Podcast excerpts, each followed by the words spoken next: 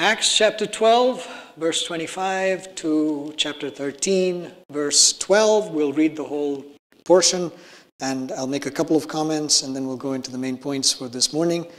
When Barnabas and Saul had finished their mission, they returned from Jerusalem, taking with them John, also called Mark. Now, you may remember as we looked in chapter 12, it was in Mark's mother's house that the believers were praying for Peter's release, and it is that house where Peter came when he was rescued by the angel. Right? So this that name was introduced there, and now here we have this this instance, this description of Barnabas and Paul returning or coming out of Jerusalem, but they've taken John or Mark with them. Chapter 13. Now in the church at Antioch, so they've returned to Antioch, there were prophets and teachers Barnabas, Simeon called Niger, Lucius of Cyrene, Manaen, who had been brought up with Herod the Tetrarch, and Saul. While they were worshiping the Lord and fasting, the Holy Spirit said, Set apart for me Barnabas and Saul for the work to which I have called them. So after they had fasted and prayed, they placed their hands on them and sent them off. The two of them, sent on their way by the Holy Spirit, went down to Seleucia and sailed from there to Cyprus. When they arrived at Salamis, they proclaimed the word of God in the Jewish synagogues. John was with them as their helper. They traveled through the whole island until they came to Paphos. There they met a Jewish sorcerer and false prophet named Bar Jesus, who was an attendant of the proconsul Sergius Paulus. The proconsul, an intelligent man, sent for Barnabas and Saul because he wanted to hear the word of God. But Elymas the sorcerer, for that is what his name means, opposed them and tried to turn the proconsul from the faith. Then Saul, who was also called Paul, filled with the Holy Spirit, looked straight at Elymas and said, You are a child of the devil and an enemy of everything that is right. You are full of all kinds of deceit and trickery. Will you never stop perverting the right ways of the Lord? Now the hand of the Lord is against you. You are going to be blind for a time, not even able to see the light of the sun. Immediately, mist and darkness came over him, and he groped about seeking someone to lead him by the hand. When the proconsul saw what had happened, he believed, for he was amazed at the teaching about the Lord. By the way, that, that last phrase there, you would think that it would say, he believed, for he was amazed at the miracle that he just saw. But it says, he was amazed at the teaching of the Lord. Signs and wonders were to accompany the preaching of the word. The focus was not on the sign and wonder, the focus was always on the word of God, the truth that was declared, the gospel message, the salvation that was there and freely available to people. The sign and wonder was just confirming that this word that is being spoken through this vessel was from God. You know, this is the truth, this is what's amazing, this is what you need to pay attention to, and oh, by the way, here's a miracle. Right? That, that was the way they were operating. It was not, here's the miracle, look at me, look at what I did. Oh, and by the way, here's the gospel message. That was not the case. So that's what's happening with the proconsul. He's amazed at the teaching about the Lord.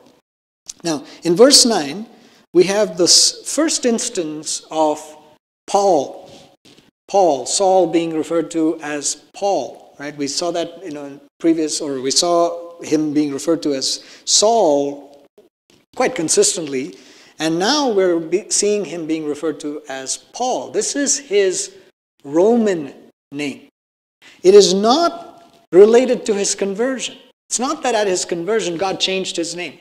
That's not the case at all. This was his name.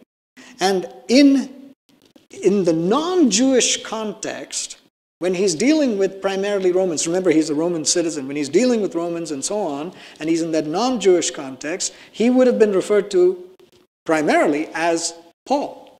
And so now, as we start to see this, this shift where Paul is primarily dealing with non Jewish people, he's going to the Gentile world, he's dealing with them, he's dealing with Jewish people, but he's dealing with a number of non Jewish people the references in the scripture shifts to calling him Paul, referring to him as Paul. So that's what's going on here. And as we see through the rest of the scriptures, then it's always Paul. Right? And so we typically in the church also just refer to him as Paul. We don't say Saul typically, we just say Paul, and we know who we are referring to. So that's what's going on with this. So from this point forward, you'll see it's always Paul, Paul, Paul, Paul. Right? All right. So far in the book of Acts, we've been reading about Peter, the other apostles, and various other named and unnamed individuals. From Acts 12:25 onwards, the book of Acts focuses primarily on the ministry of Paul. Peter and the others, they show up, but mainly as they interact with Paul. Right? So we know of Paul's conversion. We've studied that. We looked at that. We know about his early ministry and him being in Antioch and Barnabas bringing him there and so on, but him being in the, in the wilderness and so on. Then he came to Jerusalem, meets with uh, Peter and with James. And now here in Acts 13, Paul, along with Barnabas, and Mark accompanying them to assist them, he is beginning the first of his three major missionary journeys. So, this launching of his missionary work, of Paul's missionary work, provides some useful insights into the missionary call. What is the missionary call? Now, a missionary is typically a person who is sent, who is on assignment, very deliberate, very intentional, who is sent to a nation and ethnos is the word that is used in Greek. It, and that just means to a people group. It's not political nation per se. It's, it's really about a people group. This is a person, missionary, who is sent to a people group. And to a people group who have not heard the gospel message. That's the purpose of the missionary, going there and trying to share the good news about Jesus. And when we use the word missionary versus the word evangelist, we mean that the missionary who is sent has to typically overcome some barrier of language, of culture, or even just a barrier of physical distance and, and the things that are there. They've got to travel across, they've got to do something. But, and so missionaries may travel from their home country to a distant shore. But they may just minister to people in their own country different people group in their own country.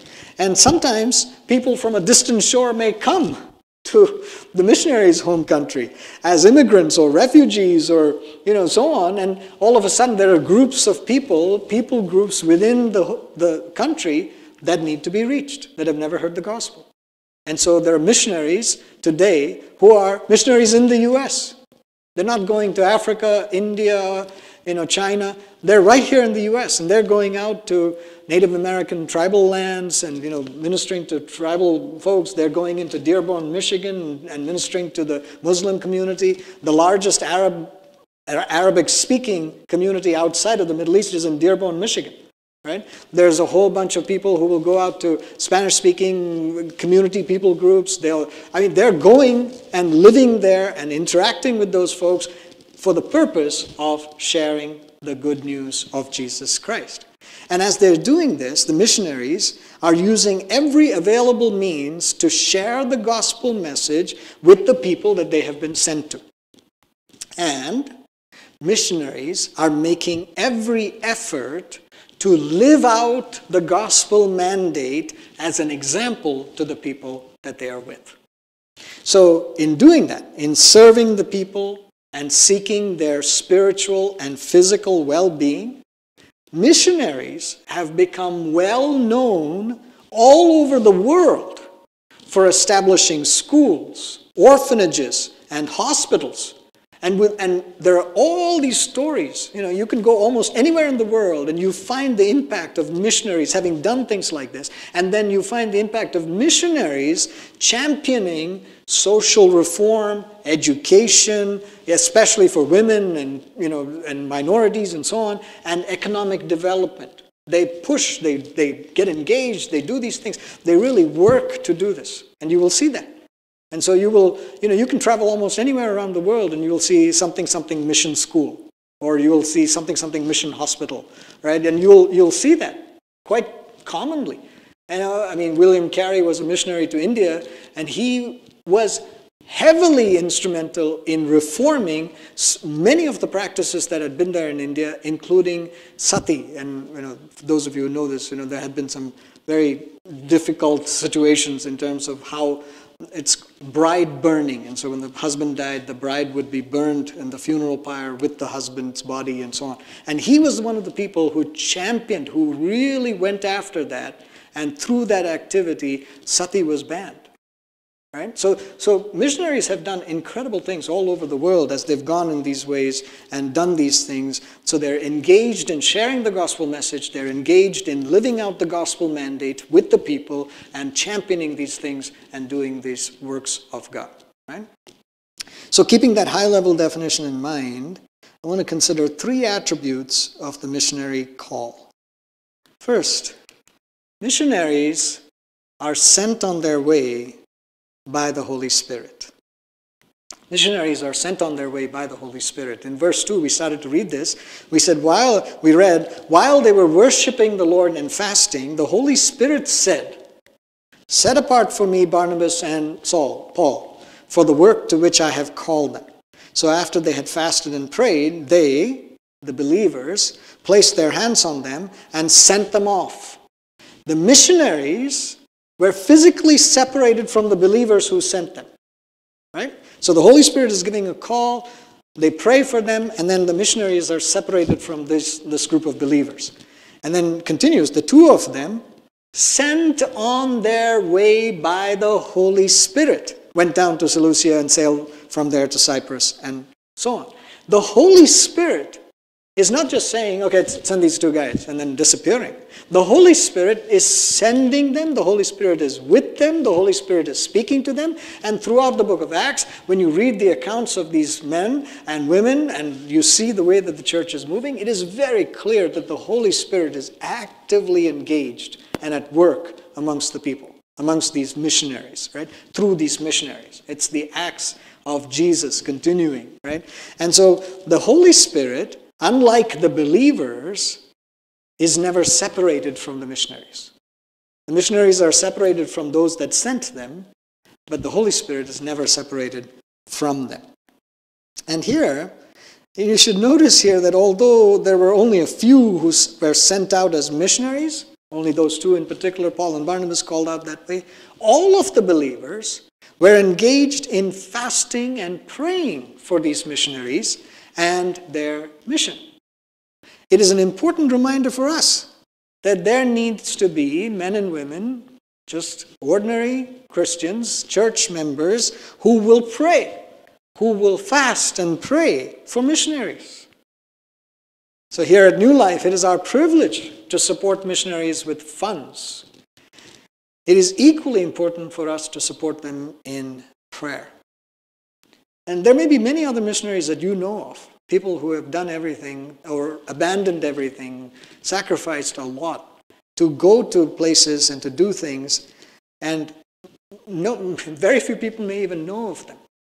And so you may know, and we may as a church know of folks corporately, we may know them, or you may know of them individually, and we may not be supporting them monetarily, but we can definitely be supporting them in prayer. And we continue to pray for these missionaries and these mission works that are going on all over the world. Now, not every missionary who goes out has had a, as clear a launch as Paul and Barnabas. And let me just make a comment. I'm not going to spend time on this. Not every person who says, I'm a missionary or I have a mission call or I'm going out has actually been launched by God. Right? Some have been moved because they saw somebody else. Some have said, oh, this is a great adventure. Some have made some other decision and they've went, gone out. Now, does God honor it? Does God use them? Does God work? Absolutely. That's with them. And that's with God and them as such. We don't have to worry about that. But the point that I want to make to you is that for those that know, yeah, okay, this is where the Lord is leading me, this is where the Lord is calling me, right?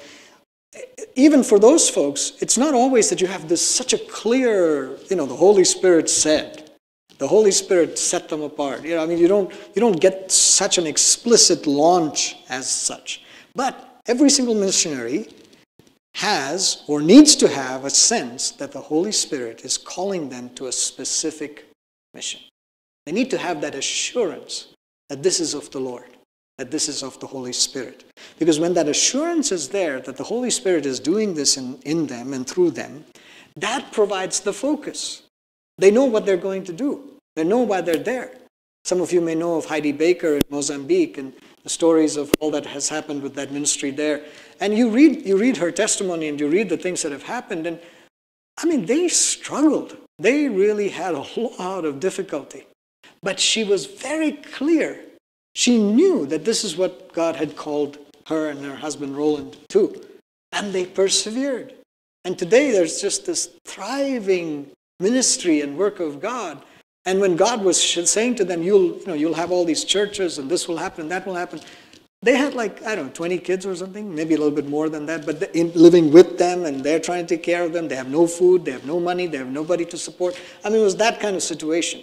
So missionaries go out and they face all sorts of hardship, but when their focus is clear, when they know, okay, this is what the Lord has called me to, that undergirds them, that helps them, that causes them to persevere, and that encourages them so that when things get difficult, and they get very difficult, they can continue in the path that the Lord has called them to. But the other reason why it's important for a missionary to have a sense of the call of the Holy Spirit and the call of God on their life is so that they will leave the results to God. Because it is very possible when you go in your own strength to say, I'm going to go do this. And then that doesn't happen and you get disappointed. Or I'm going to see this, you know, I'm going to be active. And the question is have you gone according to your call or have you gone according to the Holy Spirit's call? Because if you're going according to the Holy Spirit's call, you leave the results to the Holy Spirit. And if you think about it, Paul and Barnabas were leaders of the church. I mean, you know, the chapter opens with them saying, with the, with the, with the recording, they, they were prophets and teachers and they're doing all this stuff. And they leave all of that. And they go on these hard journeys. You know, I mean, for what? I mean, you know, okay, proconsul here and a, and a believer there and a jailer there. And, a, and it seems like it's just so little in that sense, right? But it was of the Holy Spirit. And we know today, 2,000 years later, what impact those things had, those missionary journeys had, what impact those lives, what lives were impacted because of what these men did. So we don't hesitate to say, oh, you know, when, when you're moving according to the Lord's will, when you're moving according to the Lord's command, He will take care of the results. And that becomes a great comfort for us. We don't have to worry. You know, you don't have to sit there and say, oh, I've been toiling away for, you know, whatever, uh, nothing's happening. No, you just say, all right, Lord, the results are in your hands. You called me, you do it. You build a church. You do what's necessary. And so that becomes a great comfort. But you see, the thing is, many, many, many, many missionaries have given their lives in the mission field, have died. And some, we, we don't even know of many of them, right? But the Lord knows. And if they weren't sent on their way by the Holy Spirit, if they didn't have an assurance that they were doing something in the mission field because of God's will and God's purpose for them, boy, their deaths were just a waste. It was futile. But the confidence that they've had, the assurance that they've had that they have been sent on their way by the Holy Spirit, has allowed them to not just live and to give, but to die with no issue. and to say, oh, for me to live is Christ, but to die, oh, it's gain. And so, praise God that missionaries have been sent by the Holy Spirit. But it brings us to the second point missionaries are willing to obey the Holy Spirit. Uh, Paul, Barnabas, and Mark are willing to endure hard travel and all sorts of discomforts to reach the people. All the while, while they're on their way traveling somewhere, or when they reach their destination, they're interacting with all kinds of people. They proclaim the word of God to Jews and Gentiles, to ordinary citizens and city leaders, to those who are interested in hearing what they have to say, and those who are opposed to their message. But in all their activities, in what they are doing, in how they are doing it, it is very clear that they are led by the Holy Spirit, that they are listening to the Holy Spirit, that they are obedient to the Holy Spirit. You read when Paul interacts with Elymas, he says, it says, Paul, filled with the Holy Spirit, looked straight at Elymas and said, You are a child of the devil and an enemy of everything that is right. You are full of all kinds of deceit and trickery. Will you never stop perverting the right ways of the Lord? Now the hand of the Lord is against you. You are going to be blind for a time, not even able to see the light of the sun. You better have heard from God before you confront a sorcerer and tell him that he's going to be blinded. You better be sure that the Holy Spirit is with you. When you open your mouth and say, You're full of evil, you better know that that is what God wants you to say. So these were men who obeyed, who stayed listening to the Holy Spirit. They're not presumptuous. They're not acting in their own strength. They're not doing something that they think. They're not looking at, at, at, the people around them, the ones they're interacting with, and coming up with their own discernment. They're saying, Holy Spirit, you tell me what to do. You tell me what to say, and that's what I will do. And then they can boldly say, You're going to be blind. You're going to be blind. And sure enough, Elymas was blinded. Paul, Paul here is relying, there's, there's an intimacy of relationship between Paul and the Holy Spirit that allows Paul to discern people and situations accurately. It allows him to declare God's will boldly. And it demonstrates, and as he's moving and obeying, it demonstrates the miraculous power of God. And this should remind you of Moses or Joseph or Daniel or Elijah or John the Baptist or the disciples, the early church that we've already started to read about, and Jesus himself. They all walked with God in the way. They obeyed God in every way. Salvations and miracles followed the important thing for them was they would be obedient, stay in step with the Holy Spirit. So, throughout the Gospels and the book of Acts, we see that God works amazing miracles through the hands of his servants and gives them as signs and wonders to the people, right? So, if that makes you think, oh, missionaries? Oh, okay. They must be extraordinary miracle workers. Let me remind you that missionaries are ordinary Christians. Okay?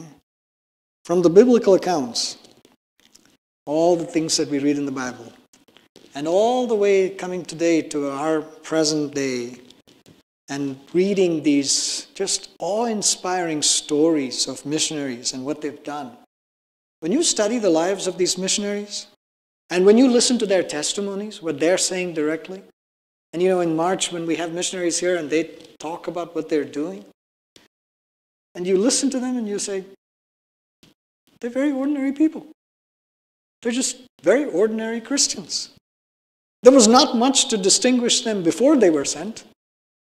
And they will tell you that it's not because of themselves, that things happened after they were sent. It's just the work of the Lord.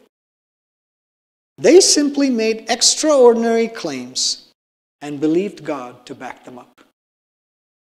They obeyed God even when God was asking them to do, even, what, even when what God was asking them to do was extraordinary. And they were extraordinarily humble about themselves. They gave all the glory to God.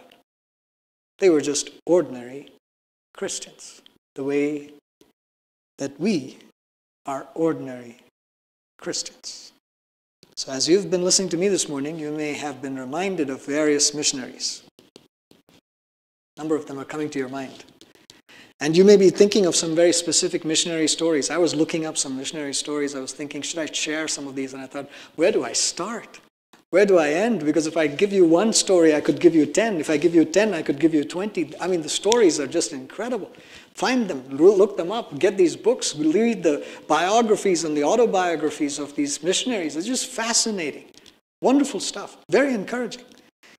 But you know, you may have listened to all that or read that or seen that and watched the YouTube video and everything else, and you said, Oh, this is great. I'm glad that there's someone else out there willing to be a missionary because this is not for me.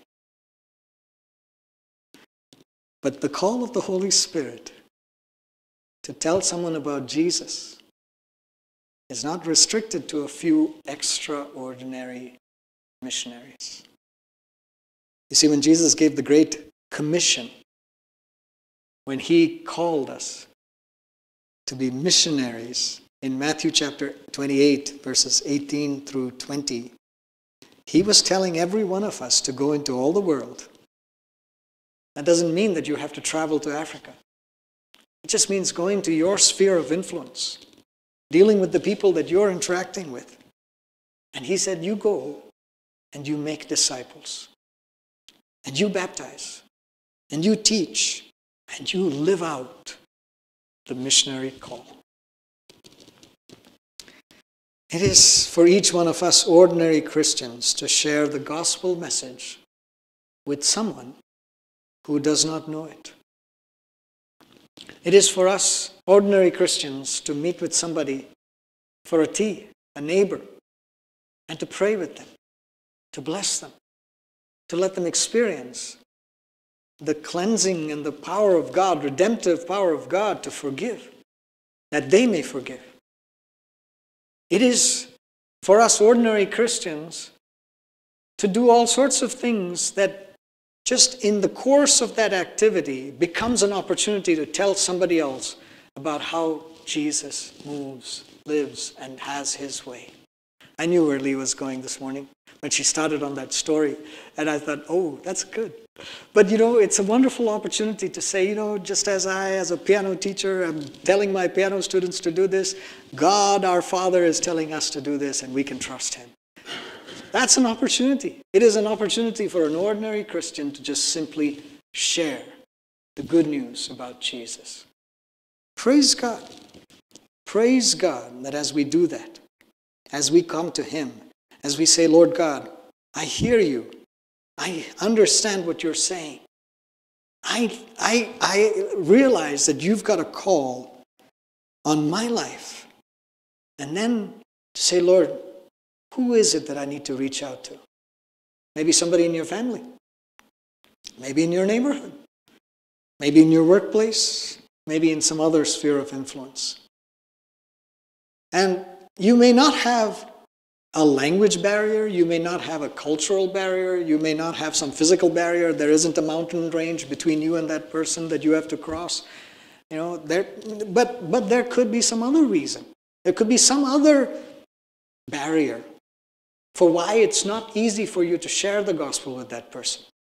And so we look at it and we say, ah, too tough. I don't think I can do this. I don't think that they will receive it. I don't think that they believe this you know, and I've seen the things, you know, I, I saw what political party uh, banner they had in their front yard, and I don't think they'll listen to me. I mean, you can have all sorts of barriers, and many of these things are in our own minds. But when we say, Lord God, you use me, you send me, you do what you want in me, we have to be sensitive and obedient to the call and leading of the Holy Spirit. Which means that when we come to the Lord Jesus and we respond, we're really saying, Lord, we respond by being willing, by being willing to respond to your missionary call. This is not just for somebody else. Yes, there is somebody else who has been called to go a long distance. Yes, there were Paul and Barnabas who were set apart for a very specific purpose. Yes, there are those that have sacrificed much. Yes, there are some who have given their lives for this. And maybe that's not what you're calling me to, but you're still calling me to be on mission, to live with a missional focus daily. To say to people, the mission that I have on this earth is to tell people about Jesus, is to let them know that the love of Jesus can transform their life. It's to declare the good news. An evangel or an evangelism, the idea is just to, it is the herald, it is the person who declares the good news. Missionaries, evangelists, you know, there's a significant overlap there, as I was mentioning right at the beginning. But let's not shirk from this responsibility. And I'm not saying to you to do anything foolhardy. I'm not saying, you know, just do whatever comes to your mind, you know, get up and start shouting, you know. You know, be led by the Lord. Pay attention to Him. Be obedient to the Holy Spirit. And it may be a very small thing. It may be a one-on-one interaction. It may be something very minor, but as you're obedient to the Lord, the Lord will bring the fruit from it. And so we apply. We apply. We receive this word. We understand that there's a missionary call. We know that God is calling us. We, we pay attention to it. But we want to apply by praying for and supporting missionaries. There are those that are going out. There are those that are ministering. There are those that are enduring hardships. And so we support them. And we say, Lord God, we want to be a part of that. We want to be engaged in that. And there are people all over the world. The, the question for us is not, you know, who can we support? It's who can we not support? Because there are so many. There are so many that are, that, that are around and doing things, and you have to make a selective decision and then say, okay, we're going to support these five, these six, these ten and we're not supporting these 10, these 20, these 100, these thousands. Right? And that'll happen. But in the ways that we can, in the, in the prompting of the Lord, in the leading of the Lord, let us pray for and support missionaries. Now, for us here, as I mentioned, uh, March will focus on missions, we'll do different things. But on March 7th, the first Sunday in March, we're going to take up a special offering to support our missionaries. And that Sunday, it'll be, you know, just to make it easier, everything that's in the plate, we'll use that as a missions offering. So come prepared. If you have been giving and doing things regularly, by all means, keep doing that. This is in addition to your regular tithes and offerings.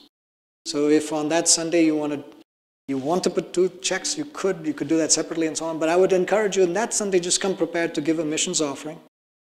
And then you can catch up the next week with your regular tithes and offerings and everything else. That'll make it easier to administer. But, you know, that Sunday morning, we want to take what is offered and use that to support missionaries. And missionaries have needs all the time, all the time. There's never a time where you say, oh, nobody wants this money. No, no. always, always, there's somebody who's in need. There's some project, something going on. So we want to do that. We want to take those funds. We want to support. We want to reach out. And we want to be used by the Lord. If you're giving online, you can actually designate the amount as church missions, not just tithe offering. And you can do that and you know, let us see that it's coming in for that reason. But I'm announcing this so that you can just be prepared, that you can be aware, that you can be thinking about it, praying about it, and saying, Lord, what do I need to do? How do I need to apply? What should I be led of you to do. In addition to your giving, most importantly, continue to pray. Pray that the word of the Lord will spread throughout the world. It seems like, you know, you may think, well, the world is sort of saturated. The word of God must have gone out to everybody. Mm, not really. I mean, there are still people groups who have never heard the word of the Lord, but there are people groups who've heard something that really isn't the word of the Lord. Maybe they think they know about Jesus. Maybe they think they know what Christianity is. But we have to pray that the word of the Lord, preached with power and authority, in truth, in fullness, accompanied with the demonstration of the Holy Spirit, through vessels that are yielded and fully submitted to the Lord Jesus, will impact nations, people groups. That whole people groups will say, I turn to the Lord. I turn to the Lord. So we want to pray for that. We want to see that happen. The Bible speaks about the Lord delaying his coming until his word is proclaimed throughout the world. Well, let's proclaim the word of the Lord throughout the world, starting with somebody who is right beside you. Maybe a family member. Maybe somebody that you know. They need to hear the word of the Lord. And you just start to pray and say, Lord God, you give me opportunity. You lead me, you guide me, you direct my steps. You help me to reach out to this person. Help me, Lord. Help me. As we do that, I believe that the Lord God will help us to fulfill this missionary call.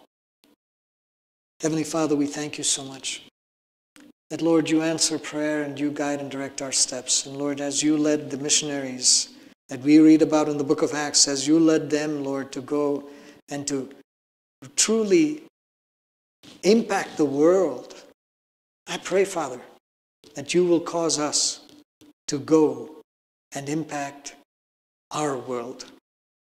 Lord God, I thank you that we don't have to worry about results. We don't have to think of numbers. We don't have to compare ourselves to anybody. We don't have to, Lord, look at anything else. We just have to look to you. We just have to listen to you. We just have to be led by you. And when we do that, I thank you, Lord. Salvation comes, increase takes place. Oh, Lord God, bondages are broken, chains are broken and, and people are set free. We thank you for that. Thank you for that. Thank you, Lord. Father, for each one of us, and for those that may receive a very specific call, we pray that missionaries will rise up. We pray that there will be many who will, Lord, stand up to declare to this world the good news about Jesus. We ask this in Jesus' name. Amen.